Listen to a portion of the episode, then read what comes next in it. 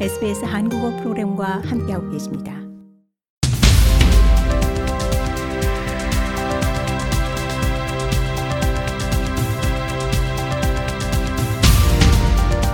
Australia, Korea, and world.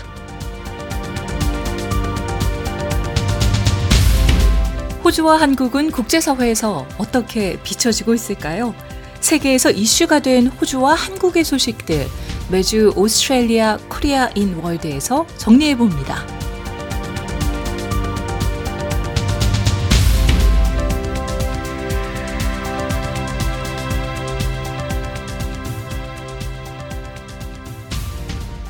매주 수요일 세계 속 한국과 호주의 소식을 알아보는 Australia Korean in World 시간입니다.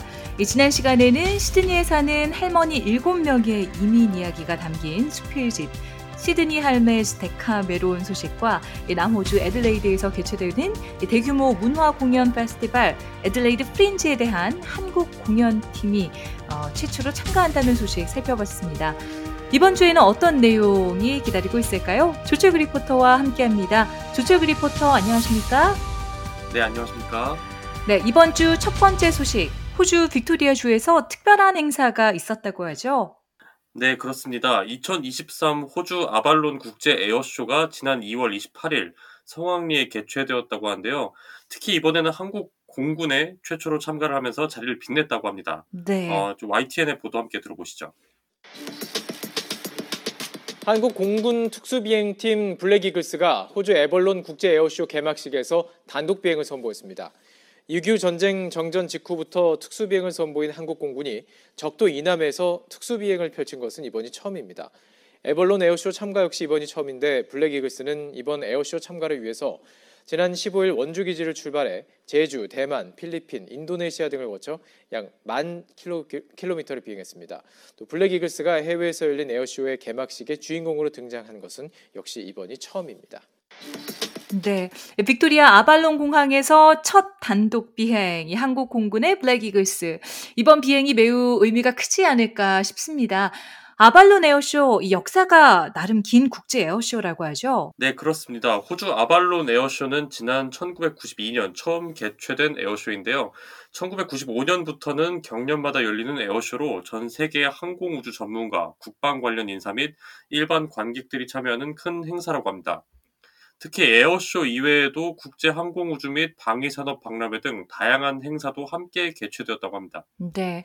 호주와 한국이 최근 몇 년간 K9 자주포 수출이나 한화 디펜스, 레드백 사업 추진 등 국방과 방산 분야에서 어, 매우 긴밀한 관계를 유지하고 있는 만큼 특히 이 K9 자주포 생산 공장이 위치한 질롱에서 이 가까이 있는 아발론에서 이 한국 공군의 블랙 이글스가 단독 에어쇼를 통해 한국 항공기의 우수성을 홍보한 셈이 되는 거네요.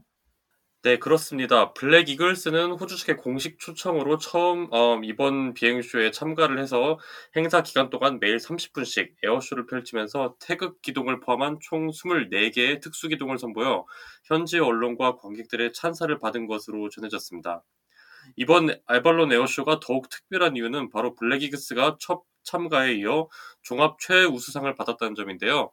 이 상이 아발론 에어쇼 최초로 수상된 상이라는 점에서 더욱 값진 상이라고 합니다. 네.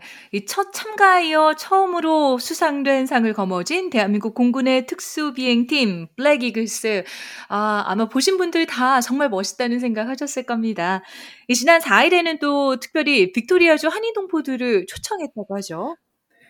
네, 특히 지난 4일에는 빅토리아 한인동포들 200여 명을 현장에 특별 초청하는 등 어, 재외동포와 한국의 유대 관계를 더욱 돈독히 한 것으로 전해졌습니다.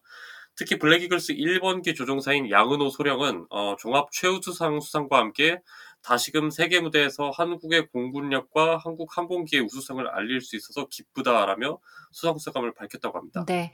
이 블랙 이글스가 에어쇼를 선보이면서 호주 하늘에 태극 마크를 수놓았다고 하는데요.